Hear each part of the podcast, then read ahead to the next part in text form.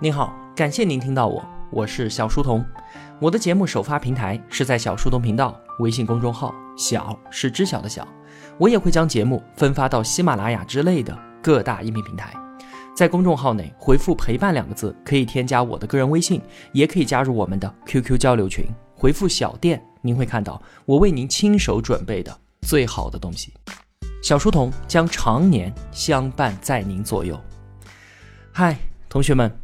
新年好，我们又一起走过一年了，我还在，你也还在，真好。这是我们二零二零年的第一期节目。这一次呀，我要分享的不是哪本书，而是我学习一门课所整理的学习笔记。这门课是王东岳先生的付费音频课程《中西哲学启蒙课》。在这里，我强烈的把它推荐给每一位同学。王东岳先生啊，他是一位独立学者。不属于任何的机构和学派，常年隐居终南山，潜心钻研哲学长达二十年。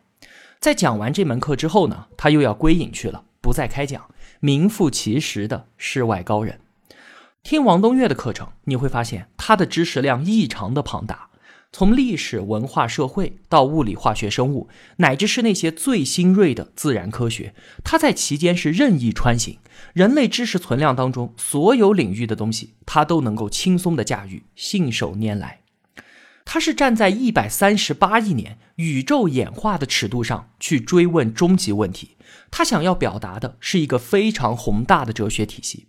能够将现代的学科全部打穿，将一百三十八亿年宇宙万物演化用地弱代偿原理贯穿，并且统一阐释，这可是前无古人的事情。至于这个原理是什么，同学们先不要着急，在后面的节目当中我们会逐步展开。地弱代偿原理的推导证明过程，就是他所写的那本书《物演通论》。那有的同学肯定会问啊，为什么我们不直接解读《物演通论》？而要分享他的这门课呢？原因很简单，因为我没有文化。翻开他的那本书，我只识字，但是不知义。每个字我都认识，却不知道他在说什么。因为王东岳在写这本书的时候，他要严谨地表达自己的思想，丝毫不在意读者的感受。那些基础知识，也就是人类已有的知识，他都不落笔。书中只记录了他自己的独有见地。而我呢，没有经过哲学训练，没有足够的知识作为打底，因此这本书对我而言如同天书。《乌眼通论》是王东岳独到之见的精准表达，而《中西哲学启蒙》这门课是他对于人类文化的总结，是他精深哲学思考的基础知识综述，以及地弱代偿原理的通俗表达。所以啊，我是非常感谢有这门课，能让我这样一个没有什么思想深度的人，有幸接触到如此精深的思想，去接受哲学的启蒙。那因为我分享的呢，都是自己学习王东岳课程的笔记，所以同学们接下来听到的所有内容，都受制于我个人的理解能力和思考深度，它必然是平庸的、肤浅的，而且是充满谬误的。我在这里啊，只能起到一个介绍与推荐的作用。是没有办法代替你自己的学习的，我还是建议同学们自己去听王东岳的课程，或者去读他的书，收获属于你自己的知识。王东岳的这门课程音频有两百多期，音频文案我整理下来有八十万字之多，他点燃了我极大的学习热情，我所投入的时间精力以及制作节目的难度都超过我此前解读的所有书籍。当然了，它带给我的收获那也是空前的，所以我能在这里把我自己的所得与同学们分享，我也是满怀期待。那在进入到正式的内容之前，有两点需要提前说明的。第一，这是一门纯粹的文化课与思想课，所以同学们不要抱着追求实用的功利心。量子力学的开山者之一薛定谔，他曾经说啊，人们追求科学是因为科学的力量。它带来了巨大的生产力，使人们的生活变得舒适，但这是对于科学最大的污蔑。真正的科学是人类精神的张扬，而不是实用的东西。那既然科学尚且如此，更何况这门文化课呢？王东岳要告诉我们的是，人类的文明史是什么力量在驱动着文明，而我们的文明最终又会向何而去？同学们应该都和我一样啊，从懂事上学以来，所有的学习都是带着功利目的的，不管是为了考试升学，还是为了解决生活或者是工作当中的某些问题，我们很少有纯粹的不带任何功利性的思考与探求。要知道啊，越是追求实用，越会让自己漂浮在最浅层；而越是不追求实用，才越能在自己的精神层面完成地基性的建设。只有放下我们自己的功利心，进行一次纯粹的思想探求，我们才能够理解思想所具有的强大力量。它强大到塑造了我们整个人类的生存模型。总结来说啊，这门课是要向我们阐述人类文明发展和演进的动因。和走向，在我们的传统文化里面啊，经常说道和术。王东岳对此给出了一个非常精彩的解释。他说：“所谓术，是指我们可以驱动和支配的东西；而所谓道，是我们被什么驱动与支配。”这门课只谈道，只探究是什么力量在驱动和支配着人类。也就是说，我们从这门课中得不到我们可以使用的术。请同学们先记住这个定义。后面我们还会聊到的。那要说在前面的第二点呢，是这门课里面有很大一部分都在讲我们的中国传统文化，因为我们中华文明是世界上唯一的一脉延续到今天的文明，其余像是古埃及、古印度、古波斯、古希腊等等那些世界上所有的古文明全部都中断灭绝了，中华文明完好的保留了人类最原始的思想与文化，而越原始越低级的思绪和文化越具有奠基性。决定性与稳定性。其次呢，中华文明是人类最精致的农业文明，因此它是我们考察整个人类文明史的重要标本。而正是由于我们的农业文明太过于精致，才使得我们在近代向工商业文明转型的时候极为困难。于是，中国所代表的农业文明与西方代表的工商业文明爆发了激烈的冲突。我们都知道，一八四零年鸦片战争。从此开始，中国文化彻底衰落，开启了我们近代百年的屈辱历史。从一个远古时代就最最文明的国家，到了近代竟然被西方视之为蛮夷之地。一九一六年，救亡运动兴起，我们将自己的传统文化全部抛弃，全面学习西方。而到了今天呢，我们已经是世界上发展速度最快的国家了。我们用学习西方的方式拯救了自己，重新走到了人类文明的最前列。在此之前，我们在追赶的过程当中，面向的永远是西方文化的背影。而今天，我们已经在最前列了，我们面向的是一个前途未卜的未来。那前路到底在什么地方呢？西方文明它并不代表着未来，现在它已经展现出了对于人类的戕害效应。中华文明在一百年前就已经衰落，我们今天重新捡起它，当然也不是因为农业文明代表着未来，我们肯定是退不回去了。但是啊，同时掌握东西方文明，我们就能够从更深的层次重新梳理全人类的文化，面向未来，我们能够获得巨大的弹跳力，我们能够用更加宽阔的视野来处理人类未来文明到底在哪儿这一个问题。回顾人类文明史，是为了展望我们的未来。王东岳说啊，我们必须要构建一个怎样的文明，才能够让人类继续生存下去？听完了刚刚我这一段表述啊，同学们心里面一定是充满了疑问的。为什么薛定谔会说追求实用是对于科学的污蔑呢？为什么说越原始的文明越具有奠基性、决定性和稳定性？西方文明怎么就表现出对于人类的戕害效应了？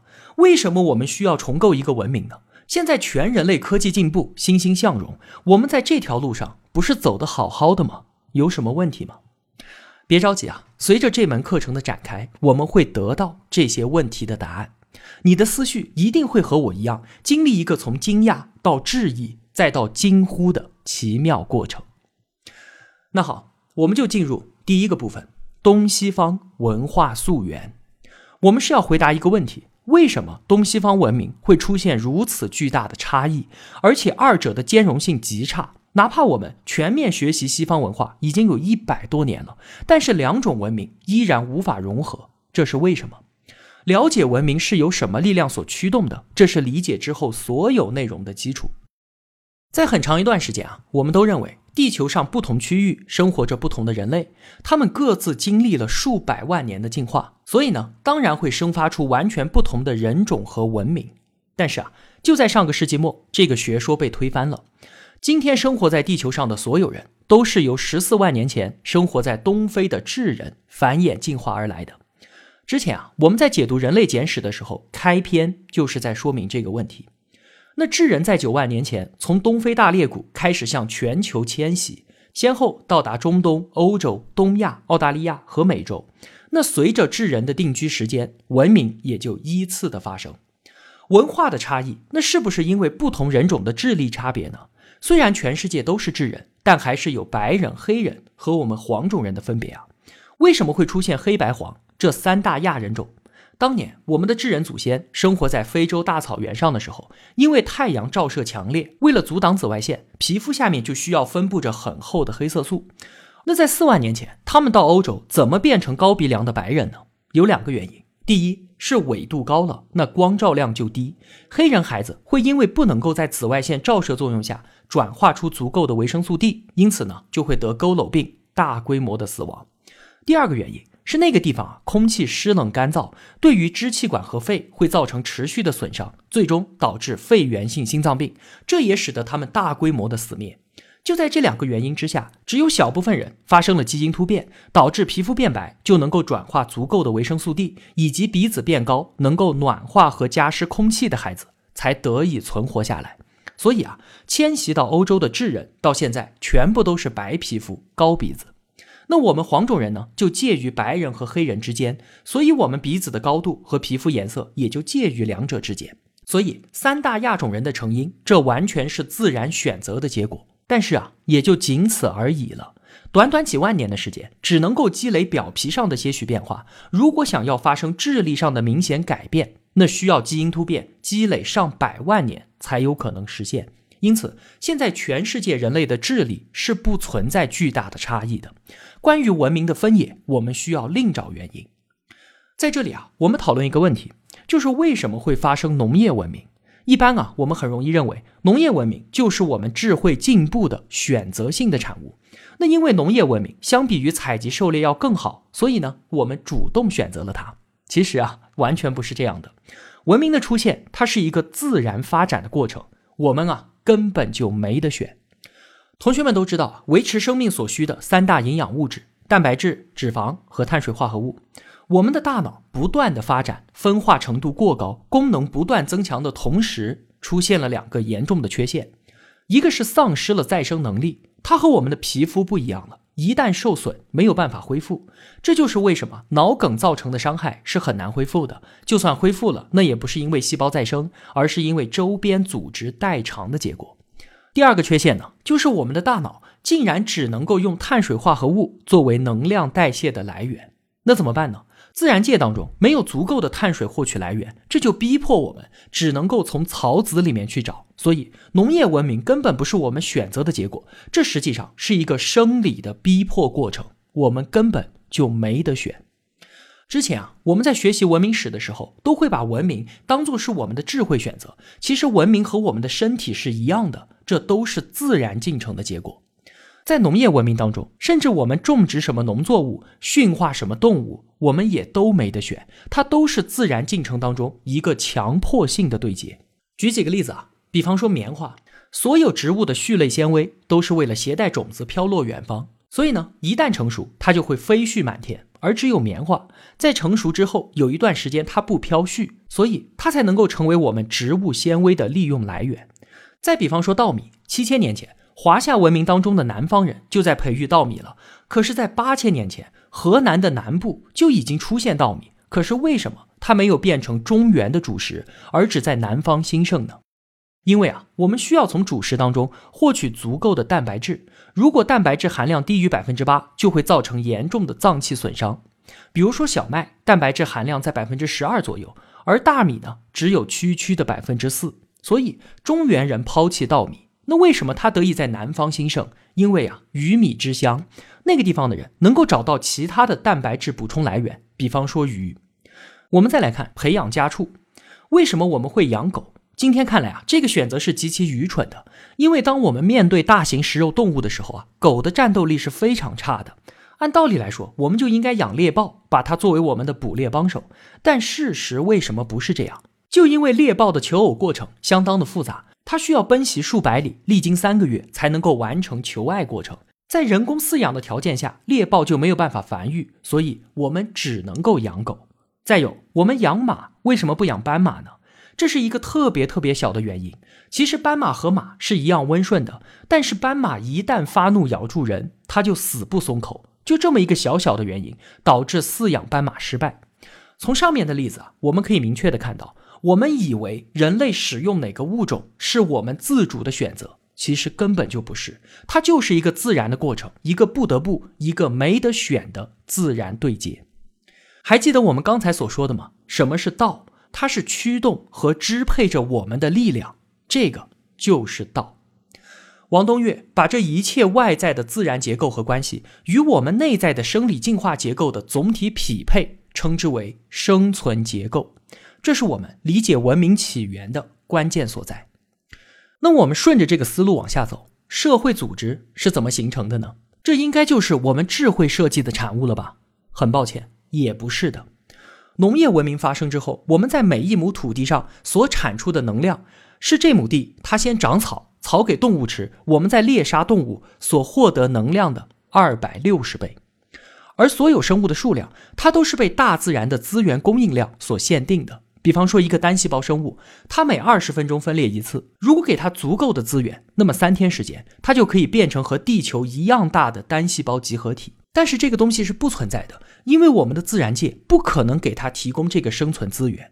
我们人类其实也是一样的，在进入到农业文明之后，能量获取增加，人口数量随之迅速暴涨，紧接着就出现了一系列的问题。首先，人与人之间的人际关系冲突就急剧增加。一个部落，当他只有二十个人的时候啊，两两发生冲突的排列组合不过一百九十次。那当人口增加到两千的时候呢，冲突的发生概率增加到了一百九十九万次之多。你看，人口增长一百倍，冲突增加一万倍。其次，人多了，决策就变得非常困难。人少的时候，我们大家坐下来开个会，讨论一下，共同决策，没问题。但是当人口达到几千几万的时候，你这个会要怎么开呢？这就必然要求出现组织和集权管理系统。再有人多了，分工也就出现了。分工一出现，自然逼迫契约规则和法治的产生。最后，人口暴涨，各部族之间的冲突也在增加。那么，对外冲突问题不可能交由全民解决，怎么办呢？军队系统也就自然形成，所以啊，社会组织结构也不是我们智力设计的结果，它竟然是人口暴涨之后自然而然的生发过程。因此啊，在远古时代是没有政府的，因为我们不需要人与人的社会关系都是在血缘关系当中，不需要政府，也不需要暴力管控。而政府一旦产生，它必须要做四件事情：第一，解除平民武装、暴力垄断，作用于人身。第二，税收、资金及资源垄断作用于经济；第三，对于社会纠纷有调控和掌控力，权力垄断作用于政治；最后，制造为强权统治辩护的意识形态或者是宗教思想垄断作用于文化。其实，东西方对于政府的态度是完全截然相反的，这非常有意思。西方人的观念呢是人性恶。而群众都是一盘散沙，不足以恶到什么程度。他们认为可以形成组织的政府和军队会把人性中的恶发挥到极致，所以西方最高的权力机构是立法机构，颁布宪法，限制政府和军队的权利。全民最重要的大事儿是监督政府。而我们中国呢，恰恰相反。我们认为啊，最早的组织系统、强权系统都是由那些最善良、最有道德的人所构成的，以至于被我们尊称为圣人。为什么呢？因为我们追溯到原始始族社会，那些管理者他必然是部落里面德高望重的长者。尽管后来形成组织，组织会产生自己的利益诉求，但是中国文化看待政府组织的发源点，它是善良与道德。所以，我们主张人性善。东西方之所以在这最基本点上的看法不同，是因为其文化视野存在差距。就像我们刚才所说的，中华文明是人类最原始文化的保留，因此它的目光能够伸展得更远。还有一个很深刻的问题，就是我们今天所持有的是进步论。我们认为进步就是好的，但凡原始落后的都是不好的，以至于进步在今天成为褒义词，而保守却成为贬义词。但是啊，我们肯定没有想过。进步论这个观念是近代从西方传入我们中国的舶来品，它与我们中国传统文化的基调截然相反。孔子说：“他述而不作，信而好古。”什么意思呢？他在说，我只叙述前人的东西，绝不创新；我只相信和爱好古人的东西，凡是当代人的创新和发明，我一律反感。这说明我们中国传统文化的基调是保守论，而不是进步论。这就被很多人拿来抨击中国传统文化墨守成规、压抑创新。王东岳说啊，他不评判好与坏，只讲所以然。因为但凡做好坏评价，站位必然是有失偏颇的。我们需要明白的是，一种文化为什么得以发生与发展，才能够理解它的实质与内涵。中国人不创新，是因为中国文化是保守论。今天说来，我们可能觉得它大有问题，可实际上，我们需要回到当年深邃的历史当中去重新思考这个问题。王东岳说啊，先把进步论从我们的脑子里面腾出去，我们才能够理解接下来的课程主线，才能够理解中国传统文化的素质。更何况，我们凭什么说进步是好的呢？没有人深究这个问题，所有人都不过是用自己肤浅的直观感受，或者是人云亦云，就把它当做今天的主流意识形态。请先腾空我们脑子当中的进步论之后的所以然，后面的节目我们会慢慢的深入。那好。我们对刚刚所说的这一些做一个简单的总结。在进入正题之前啊，我们先强调了两点。首先，这是一门纯粹的文化与思想课，我们暂且放下自己的功利实用目的，进行一次纯粹的思想探求。所谓术，是我们所能驱动和支配的东西；而所谓道，是驱动与支配着我们的力量。从这门课里面，我们能够闻道，却没有办法得到实用的术。其次。中华文明是世界上唯一的一脉延续到今天，并且是人类最精致的农业文明，它具有极大的价值。尽管中国文化在一八四零年鸦片战争之后就已经完全衰落，紧接着被我们全盘抛弃，我们学习西方文化，再次让自己重回人类文明的最前列。当我们面对未来的时候，我们需要同时从西方文化与中国传统文化当中获得更加宽阔的视野以及更加强大的弹跳力。有句话很重要，我先放在这儿：越原始的文化与文明，越具有奠基性、决定性和稳定性。课程的第一部分呢，是东西方文化溯源。我们讲了六点：第一，人类文明的起源。今天地球上所有人都是十四万年前生活在东非大草原智人的后裔。九万年前，智人开始全球迁徙，随着智人来到不同区域的定居时间，文明也就梯次发生。第二，世界各地黑白黄三大亚种人的出现是自然选择的结果，但是区区几万年的时间，最多就只能够积累出表皮上的些许变化，绝不可能出现智力上的巨大分歧。世界各地文明存在重大分野的原因，不在人种区别和智力差异上。我们下期节目需要另找原因。第三。农业文明的发生是一个自然进程，甚至是一个生理逼迫，因为我们的大脑分化度过高，只能够从碳水代谢当中获得能量，而自然界没有办法提供充足的碳水，所以我们不得不进入农业文明。接下来，我们选择种植什么作物，驯化饲养什么动物，它都是自然进程当中一个强迫性的对接。第四，农业文明之后，能够获取到的能量增加，人口就迅速暴涨，于是人际关系冲突加剧，集体决策困难，分工出现，需要规则和法治，以及对外冲突无法解决等等的问题，这就迫使政府的出现。而政府呢，自然而然的需要做四件事：暴力、经济、权力和文化的垄断。这一切的一切都是自然进程的结果，而不是我们自主的智慧的选择。文明，我们根本就没得选，这些都是驱动以及支配我们的力量，称之为道。第五，东西方文化对于政府的态度啊是截然相反的。我们主张人性善，是因为中华文明是人类最原始文明的保留，我们因此获得了更加深远的目光。最后，今天我们倡导进步论，摒弃保守论，但是把进步论当做主流意识形态，是需要重新思考和审视的。